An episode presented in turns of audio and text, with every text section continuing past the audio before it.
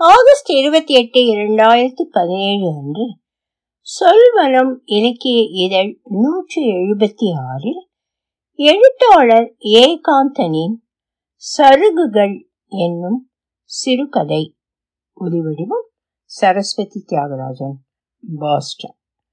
நடந்து கொண்டிருந்தான். ரொம்ப நேரமாகவே நடந்து வந்து கொண்டிருக்கிறான்.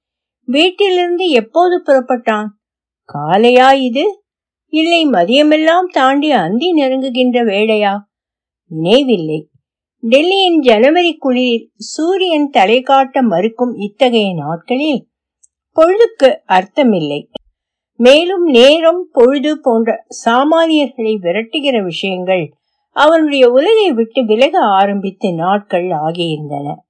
எதிரே சாலை நீண்டு திரும்புகிற முக்கில் மங்களாக தெரிந்தது ஒரு பெட்டி கடை ஒரு பக்கம் சிகரெட் சூயிங்கம் பிஸ்கெட் மட்ரி இத்தியாதிகளை விற்றுக்கொண்டு கடைக்காரன் ஒருவன்.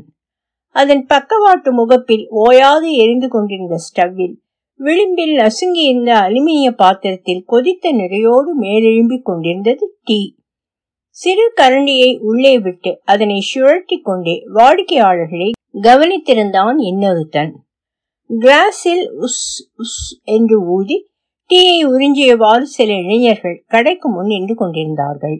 குளிர் தாங்காமல் அங்கும் இங்குமாக நடந்து கொண்டு பேண்ட் பாக்கெட்டில் ஜாக்கெட்டின் சைடுகளிடல் கைவிட்டு கொண்டு கரம் சாய்க்காக இரண்டொருவர் காத்திருந்தனர். நடைபாதையின் ஓரமாக நிறுத்தியிருந்த கருப்பு நிற பழைய புல்லட்டின் அருகில் ஒரு பதின்ம வயது பஞ்சாபி பெண் சாய் கிளாஸோடு நின்றிருந்த இளைஞனை இழுத்து சீண்டியவாறு பிஸ்கெட் கடித்துக் கொண்டிருந்தாள். பக்கவாட்டு இடுக்கில் நின்று தலையை கோதி கொண்டிருந்த ஒரு நோஞ்சான் சாய்க்கு சொல்லிவிட்டு கண்ணாடி ஜாடியிலிருந்து ஒரு மற்றியை எடுத்து கடிக்க ஆரம்பித்தான். அங்கு வந்து சேர்ந்தவன் கடைக்காரனிடம் ஒரு கோல்ட் பிளேக் வாங்கி உதட்டில் பொருத்தி கொண்டான். கடைக்கு முன்னால் தொங்கிக் கொண்டிருக்கும் லைட்டரை இழுத்து பற்ற வைத்துக் கொண்டவன் சாய்க்கும் சொன்னான் அத்திரக் டால்தூம்! கேட்ட கடைக்காரனுக்கு அலட்சியமாக தலையாட்டினான்.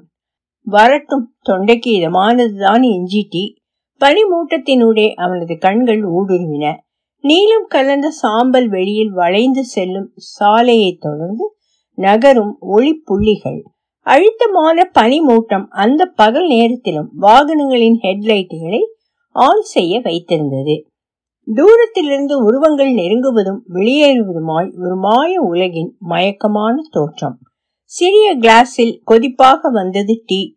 வாங்கி மெல்ல உறிஞ்சினான். நன்றாக போட்டிருந்தான் கடைக்காரன். தொண்டைக்கு தற்காலிக இதம். உட்சென்ற அதிரச் சாய் ஒரு கதகதப்பை உடம்பினுள் நிலவி விட்டது போல் ஒரு பிரமை.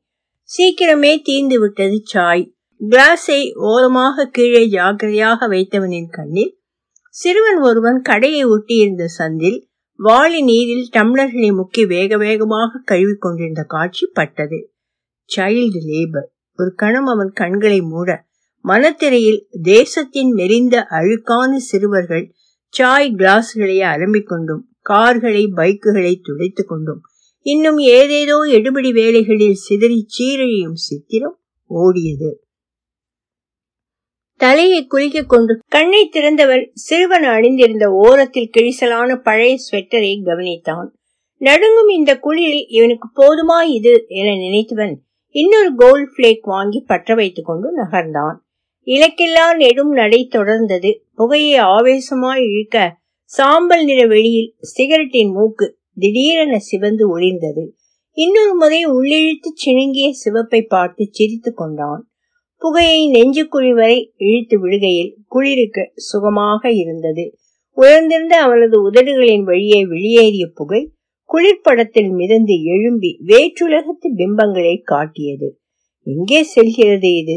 எதில் கலக்கிறது? கலந்து ஹம் எதிலும் அர்த்தமில்லை.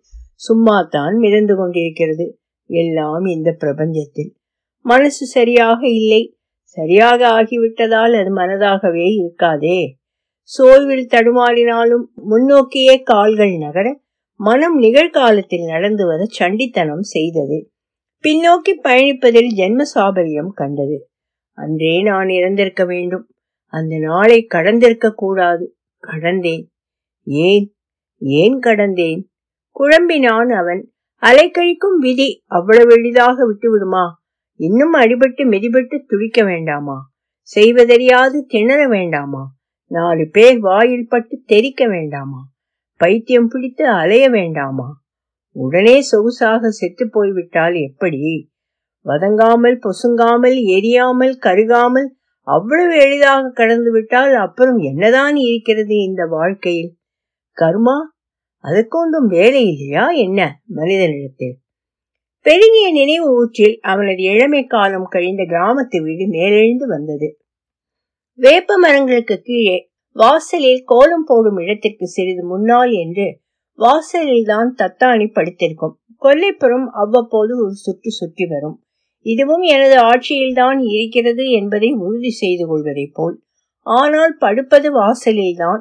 குறிப்பாக இரவு நேரங்களில் சற்று தள்ளி செல்லும் சாலையை பார்த்தவாறே படுத்திருக்கும். யாராவது பழக்கமில்லாத முகம் கடந்தால் போதும். லொள் ஒரு அதட்டு அதட்டும். அதன் குறைப்பு கேட்டு நடந்து கொண்டிருப்பவன் திடுக்கிட்டு வேகம் எடுப்பதை கவனித்து திருப்திப்பட்டுக் கொள்ளும். அதன் திடீர் குறைப்பு முன்னிரவில் திண்ணையில் தூக்கம் வராது உட்கார்ந்திருக்கும் அல்லது உறங்க முயற்சிக்கும். அவனுக்கு தூக்கி வாரி போடும்.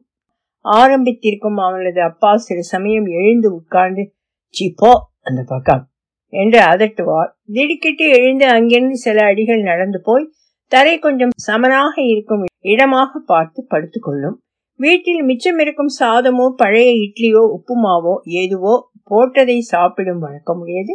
தத்தானி அதற்கு சாப்பிட ஏதும் போட மறந்த நேரங்களில் அருகில் வந்து அவனை அல்லது சகோதரர்களை உற்று பார்க்கும். கண்களில் ஒரு எதிர்பார்ப்போடு சாப்பிட ஏதாவது போட்டால் சரி போடாவிட்டாலும் சரி. அவன் கவனித்தவரை வாழ்க்கையை பற்றிய பெரிய சிந்தனை எதுவும் அதற்கு இருந்ததாக தெரியவில்லை. கிராமத்தில் அவனும் அவனது கூட பிறந்தவர்களும் எங்கு சென்றாலும் பின்னாலேயே வரும் வழக்கம் உண்டு. அதற்கு ரோட்டு கடை பக்கம் போனால் கொஞ்சம் அரட்டை அடிக்கலாம் என நண்பர்களை தேடி போனால் கூடவே ஆர்வமாய் நடந்து வரும். வீட்டின் வாளி தண்ணீரில் குளித்து போரடித்து போகையில் சில காலைகளில் நடந்து வெளியே எங்காவது குளம் குட்டைகளில் போய் குளிக்கலாமே என்று தோன்றும். அப்போது பொதுவாக அவர்கள் தேர்ந்தெடுப்பது கிராமத்துக்கு வெளியே நெல் வயல்களினூடே நீர்ப்பாசனத்துக்காக கட்டப்பட்டிருக்கும் சுற்றுச்சுவரிலா கிணறுகளில் ஒன்று. கிட்டத்தட்ட பன்னெண்டு பதினைந்து அடி விட்டத்தில் வாய்ப்பிழந்து ஆகாசத்தை பார்த்திருக்கும் அந்த கிணறு. தரைமட்டத்திலிருந்து நீர் பத்து பதினைந்து அடி உயரம் வரை ஏறி நிற்கும். கோடை காலங்களில் தண்ணீர் அடிக்கடி பாசனத்துக்கு இறைக்கப்பட்டு விடுவதால் புதியதாக ஊறி வந்திருக்கும் நீர் தெளிவாக ஆழ்ந்த பச்சை நிறத்தில் இருக்கும். கிணற்றின் ஒரு ஓரத்தில் வரப்போருமாக கட்டப்பட்டிருக்கும் ஒரு மோட்டார் ரூம் தண்ணீர் இறைத்து பாய்ச்சுவதற்கான மின்சார மோட்டார் பம்ப் அதன் உள்ளே பொருத்தப்பட்டிருக்கும். மோட்டார் ரூமின் கூரையின் மேலேறி கிணற்றுக்குள் அவனும் நண்பர்களும் குதிப்பார்கள். நீரில் நன்றாக அமுங்கி எழுவார்கள். கண் சிவக்கும் வரை குளித்துவிட்டு வெளியே வருவது வழக்கம். குளித்துவிட்டு கிணற்று படிக்கட்டில் மேலேறி தனது துவட்டிகையில் தத்தானி பக்கத்தில் வயல் வரப்பின் மீது வாலாட்டி நின்றிருக்கும். அவர் அவர்களுடனேயே கிணற்றுக்கு அதுவும் வந்திருந்ததா? அவர்கள் வீட்டை விட்டு கிளம்பி போன பின் மோப்பம் பிடித்துக்கொண்டு சாவகாசமாக அங்கு வந்து சேர்ந்ததா? இப்படி பாசமும் நேசமுமாய் கூடவே வளர்ந்த நாள் ஒரு பகலில் சோர்ந்து காணப்பட்டது. பார்வையில் ஆழ்ந்த சோகம் படர்ந்திருந்தது. தன்னிச்சையாக வாலாட்டுதல் நின்று விட்டிருந்தது அன்று. அங்கும் இங்கும் நிறைகொள்ளாது நடந்து கொண்டிருப்பதாய் தோன்றியது. ஏன் இந்த மாற்றம்? மனிதனைப் போல் சிந்திக்கும் வியாதி இதற்கும் வந்துவிட்டதோ? அந்த மாலையில் அதன் நடவடிக்கை மேற்கொண்டு விசித்திரம் காண்பித்தது. வீட்டுக்கு பக்கவாட்டில் ஒரு ஓரத்தில் குப்பை குழி ஒன்று இருந்தது. பொத பொதவென்று மக்கிய குப்பையும் கரும் பழுப்பு மண்ணுமாக. அதில் அங்கொன்றும் இங்கொன்றுமாக சில புல் பூண்டுகள் கரிசலாங்கண்ணி குப்பை மேனி மணத்தக்காளி முடக்கித்தான் செடி என ஏதாவது செழிப்பாக வளர்ந்து காணப்படும். பகலில் அந்த குப்பை குழி பக்கம் அடிக்கடி போய் நின்றது அன்று. சாயந்தர பொழுதிலும் விளக்கு வைத்த பின் இரவு வந்துவிட்ட பின்னும் கூட அது வீட்டின் முன்னோ அக்கம் பக்கத்திலோ தென்பட்டதாய் நினைவில்லை. எங்காவது வெளியில் சுற்ற போயிருக்கும். சில சமயங்களில் ஊரின் மற்ற வீதிகளில் ஒரு வட்டம் அடித்துவிட்டு வரும். ஆனால் அன்றிரவு திரும்பவில்லை. மறுநாள் இரவு விலகும் அதிகாலையில் வாசல் பக்கமிருந்து வழக்கம் போல் அதன் குறைப்பு சத்தம் கேட்கவில்லை. திண்ணையில் உட்கார்ந்து காலை காஃபி எல்லாம் முடித்தவன் வெளியே வந்து பார்த்தவனுக்கு குப்பை குழி பக்கம் கவனம் ஏனோ சென்றது. அதனை நெருங்குகையில் தத்தானி குப்பை குழியின் பள்ளத்தில் படுத்திருப்பதாய் தெரிந்தது. அருகில் சென்று உற்று பார்த்தவுடன் தான் புரிந்தது தத்தானே இறந்து கிடந்தது. அவனது நினைவில் பழிச்சிட்டது அந்த காட்சி. அதிர்ந்து போனான் அவன். ஏன் இப்படி ஒதுக்குப்புறமாக குப்பை குழிக்கு வந்து படுத்தது? தனக்கு உடம்பு சரியில்லை. தான் இறக்கப் போகிறோம். தன் இறப்பு கூட இவர்களுக்கு இடைஞ்சலாக இருந்துவிடக் கூடாது. என்றுதான் வீட்டின் ஒதுக்குப்புறமாக அந்த குப்பை குழியை தேர்ந்தெடுத்ததோ? தன் இறுதி படுக்கையாக. குப்பையோடு குப்பையாக தன்னையும் அள்ளிச் செல்லட்டும் என்று இறுதிச் சடங்கை தனக்குத்தானே செய்து கொண்டதோ? குளிர்ந்த காற்று முகத்தில் வீசிய போதும் அவன் கண்கள் சூடேறி கலங்கின. குறைந்து கொண்டே வந்து கொண்டிருந்த சிகரெட் அவனது விரலை சுட்டது. கையை வேகமாக உதறினான். சிகரெட் துண்டு தூர போய் விழுந்தது. மனதை இப்படி தூர வீசி விட முடியுமா என்ன? தத்தானியைப் போல் தான் நானும் முடிய வேண்டும் என்று நினைத்து கொண்டான்.